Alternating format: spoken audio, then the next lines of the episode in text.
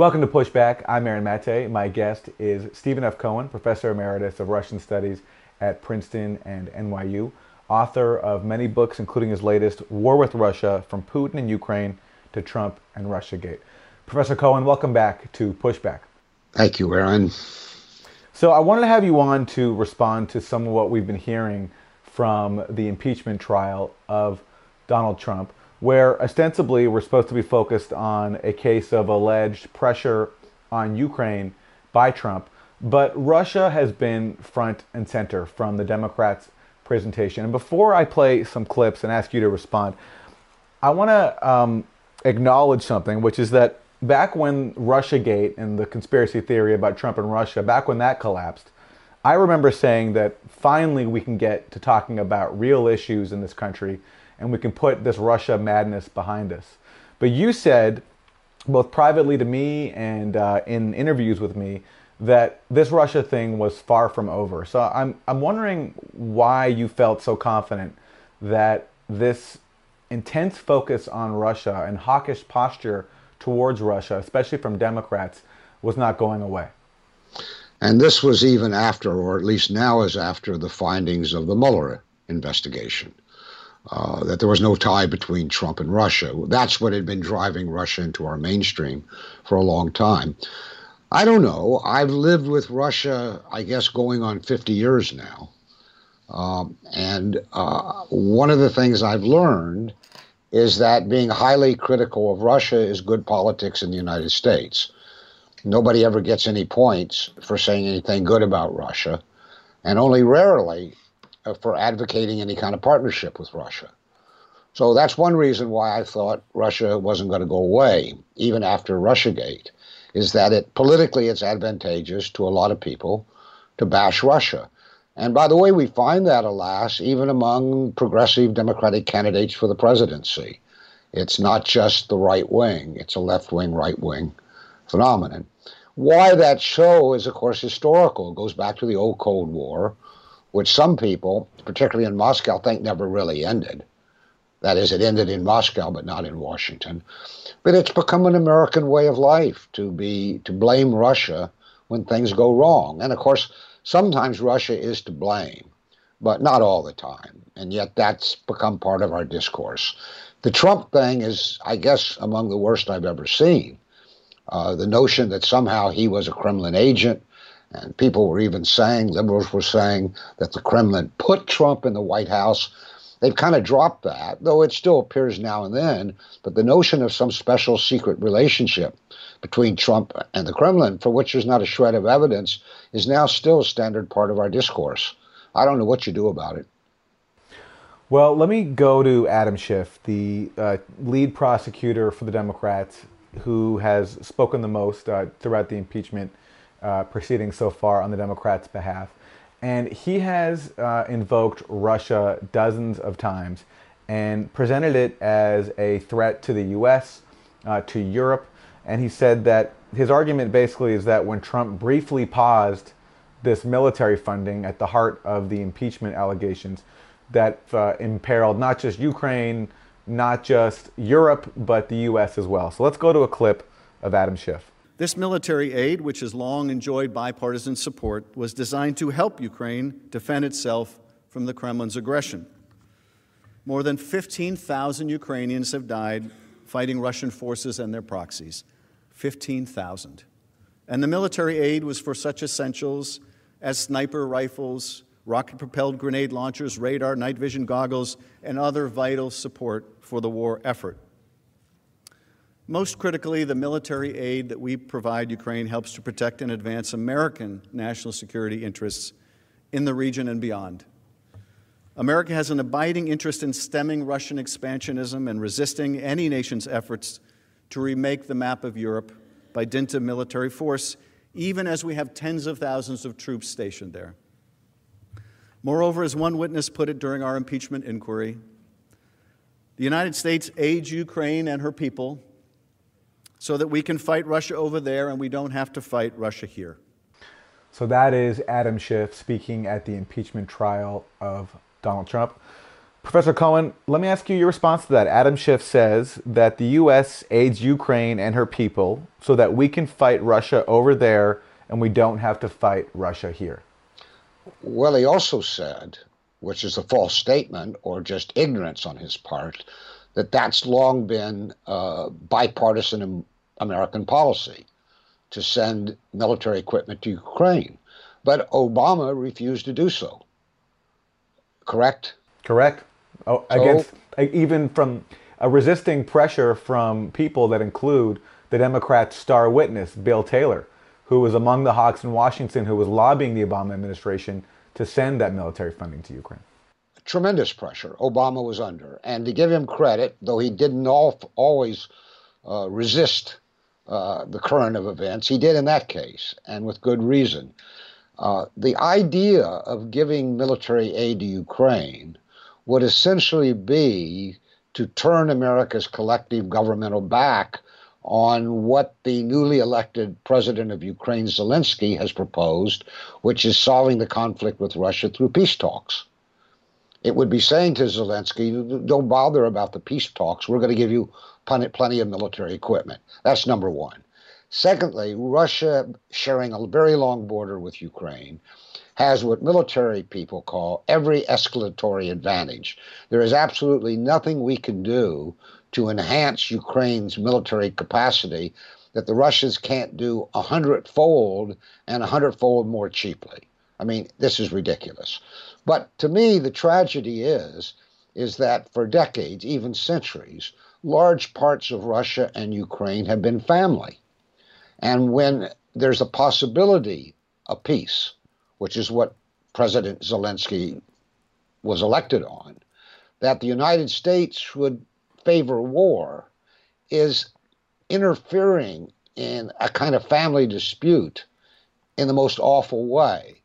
If you were to go to Moscow, Aaron, and hang out for a couple weeks and visit, say, a dozen Russian families, very few, to lapse into a double negative, would not not have relatives in Ukraine or be married to Ukrainians.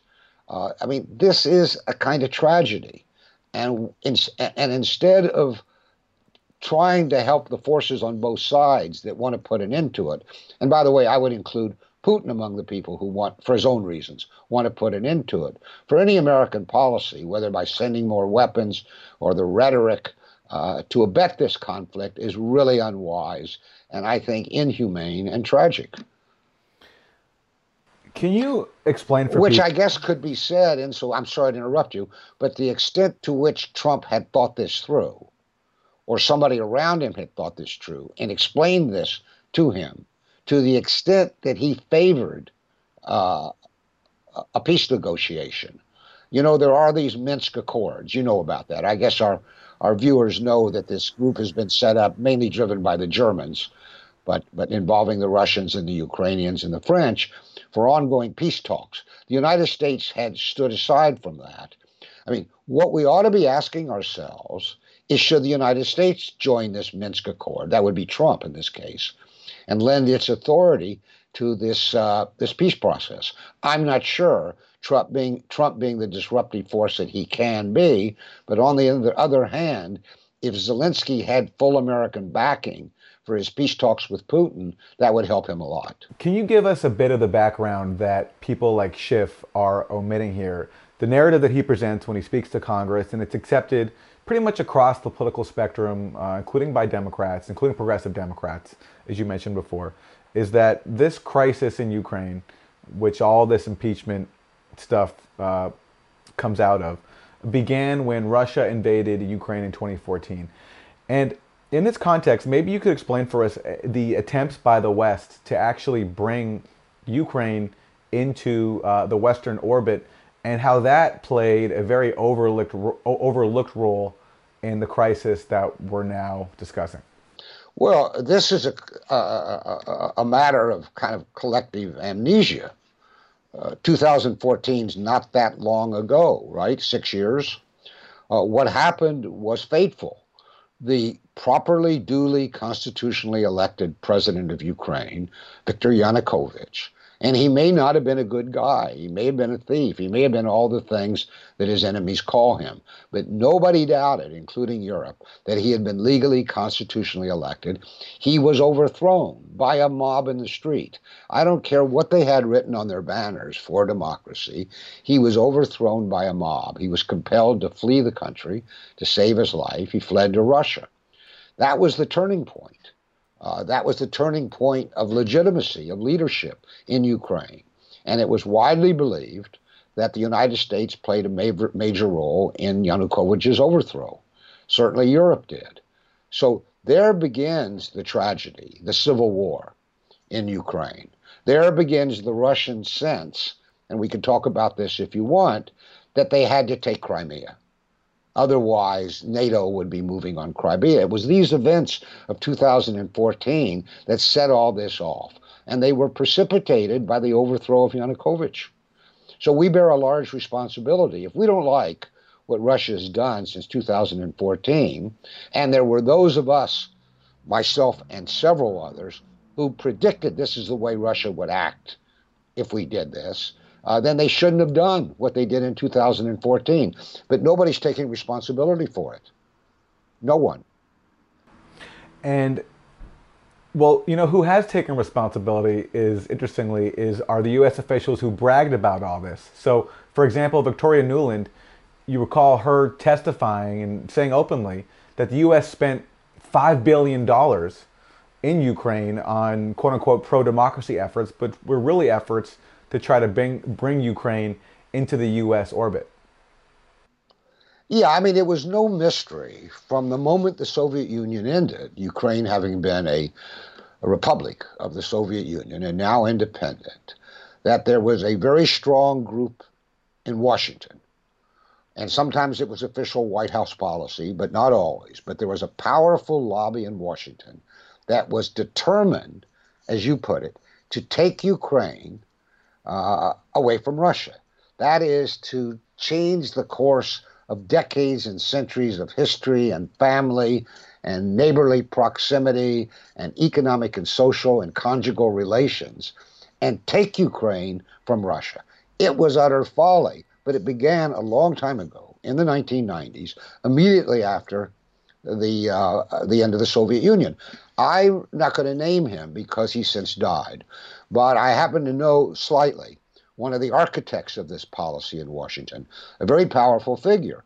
And I said to him, What I've just said to you, this is folly.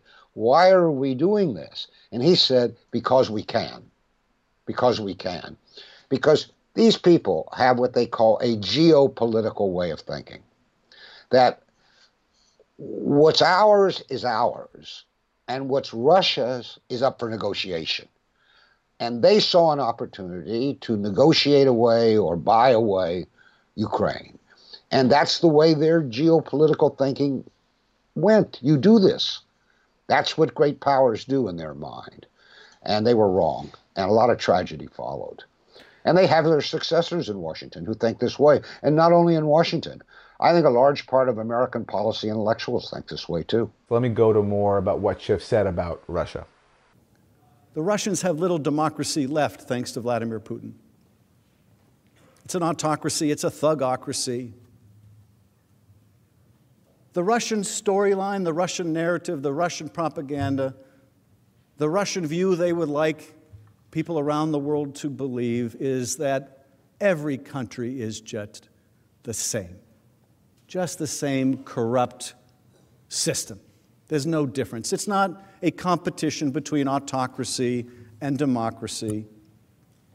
No, it's just between autocrats and hypocrites. They make no bones about their loss of democracy. They just want the rest of the world to believe you can't find it anywhere. Why take to the streets in Moscow to demand something better if there's nothing better anywhere else? That's the Russian story. That's the Russian story.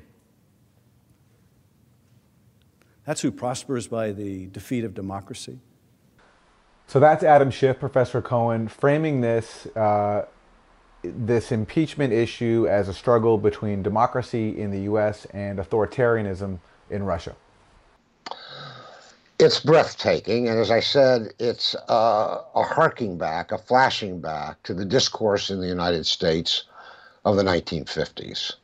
Uh, but what makes it so stunning, and of course, Schiff is talking about Russian leader Putin and has added that Putin wants to sow discord and instability, that that's what's behind these Russian attacks. There have been none on the United States, but that's what Schiff has said.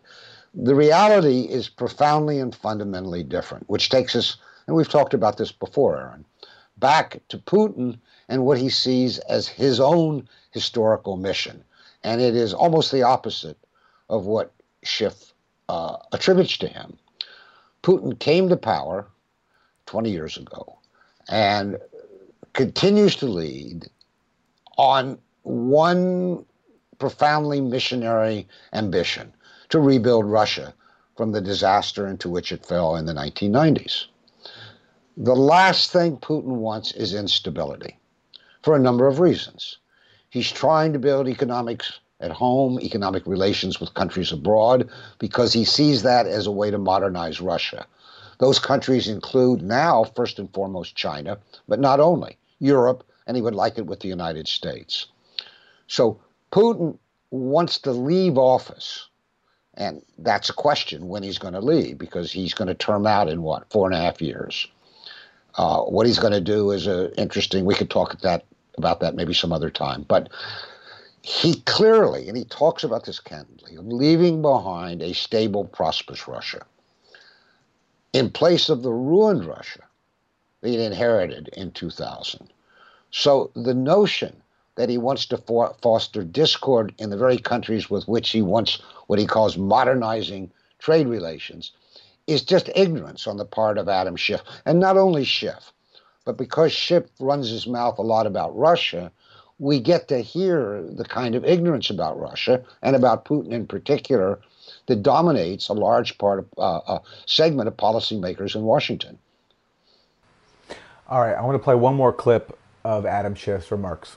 But I don't think I don't think we really want Vladimir Putin, our adversary, to be thanking God for the President of the United States because they don't wish us well. They don't wish us well. They are a wounded animal. They are a declining power, but like any wounded animal, they are a dangerous animal. Their worldview is completely antithetical to ours. We do not want them thanking God for our president and what he is pushing out. So that's Adam Schiff, Professor Cohen, calling Russia a wounded animal, a dangerous animal. I'm wondering your thoughts on how all this is going to be perceived in Moscow uh, from uh, by the Russian government and the Russian people watching this? Well, let's just say that overwhelmingly Russian politicians do not speak about the United States in the way that Adam Schiff spoke about Russia. So I would say it's disgraceful. It badly represents America in Russian eyes because all this is broadcast to the Russian people. But what kind of person, be he or she an elected official or not, talks about another country, not just a great country, not just a country that, after all, let it be said, because we're on the anniversary, the 75th anniversary of the liberation of Auschwitz, much in the news, in fact, the, the country that defeated Nazi Germany in Europe. I mean, what kind of person says such things? So it's a pity because this will be broadcast in Russia, with Schiff's words, by the anti American faction in Russia, in Russian politics, as representing all Americans. So it's just not only ignorant, but it's debased. What kind of discourse is this? And the other part of it is, it isn't true.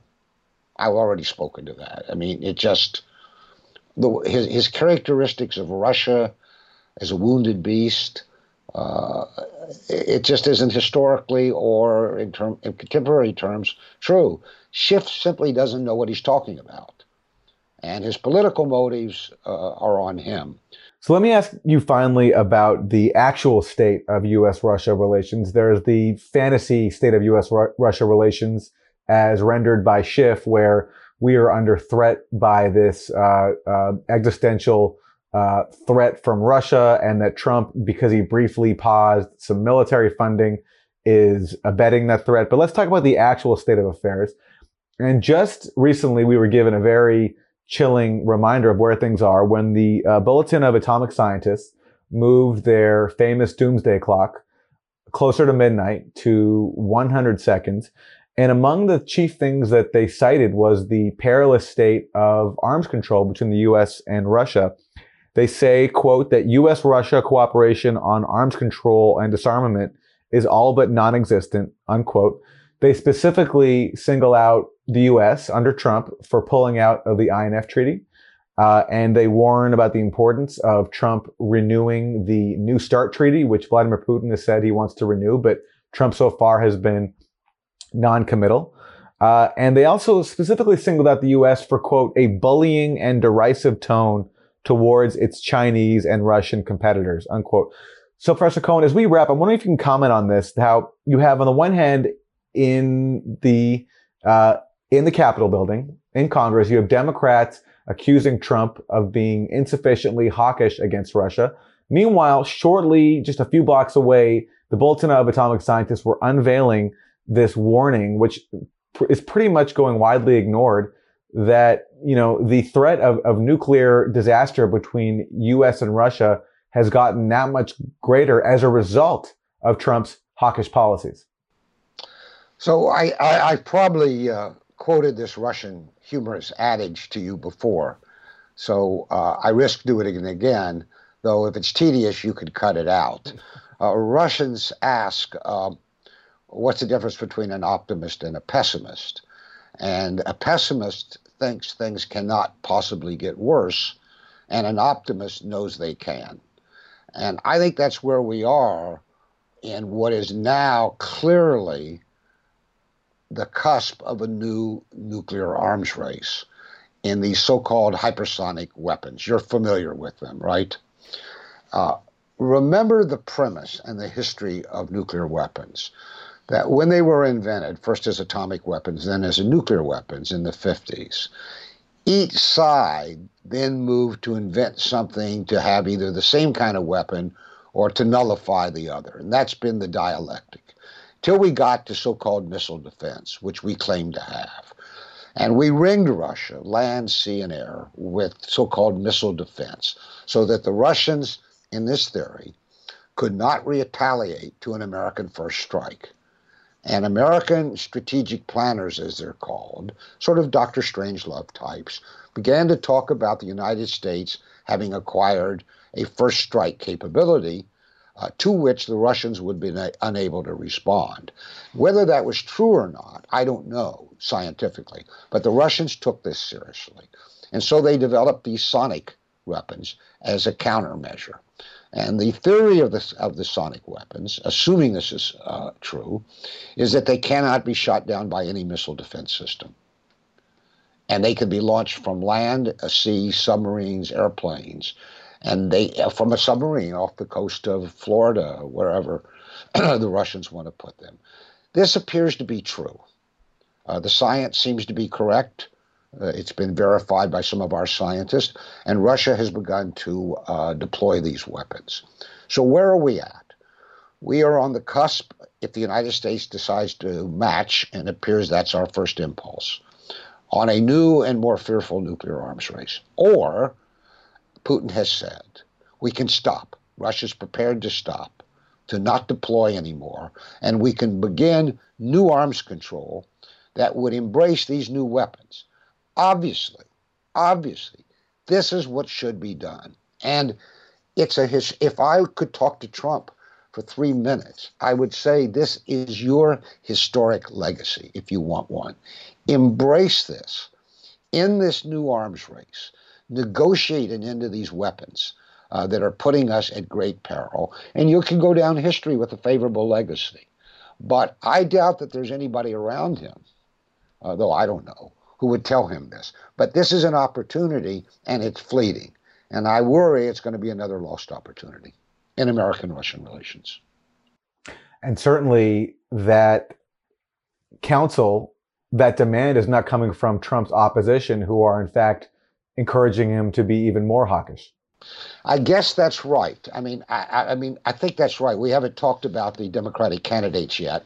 I think probably there is at least an exception in Tulsi Gabbard, who's made. Uh, uh, she hasn't spelled it out, and she's been attacked for it uh, wickedly. I think the way they've attacked her, but she has repeatedly said that part of her presidential campaign is ending the new nuclear arms race. And I know enough about her and people she talks to to know that that's exactly this, what I've just described, is exactly what she has in mind. So if you're look, if I mean, I want a voice, not a candidate at the moment, that will carry this message forward. So far as I can tell, Tulsi Gabbard is the only one. Now it's possible that that that uh, Senator Sanders will pick up this issue, but he hasn't shown much enthusiasm. He seems wary uh, about getting involved in Russia issues for his own reasons. So at the moment, it's Tulsi Gabbard. There is, of course, a risk. Uh, I learned this when I was young, and I seem to have unlearned the lesson again of being a one issue person. But I am so worried about these new weapons, so worried about the deterioration of American uh, Soviet uh, Russian relations, and so worried that even if Trump tries to do the right thing, he will not be permitted in Washington to do the right thing. That I am kind of focused on this issue to the exclusion of others. But I think it's that important. Stephen F. Cohen, professor emeritus of Russian studies at Princeton and NYU, author of many books, including his latest, War with Russia From Putin and Ukraine to Trump and Russiagate. Thank you very much. Thank you, Aaron.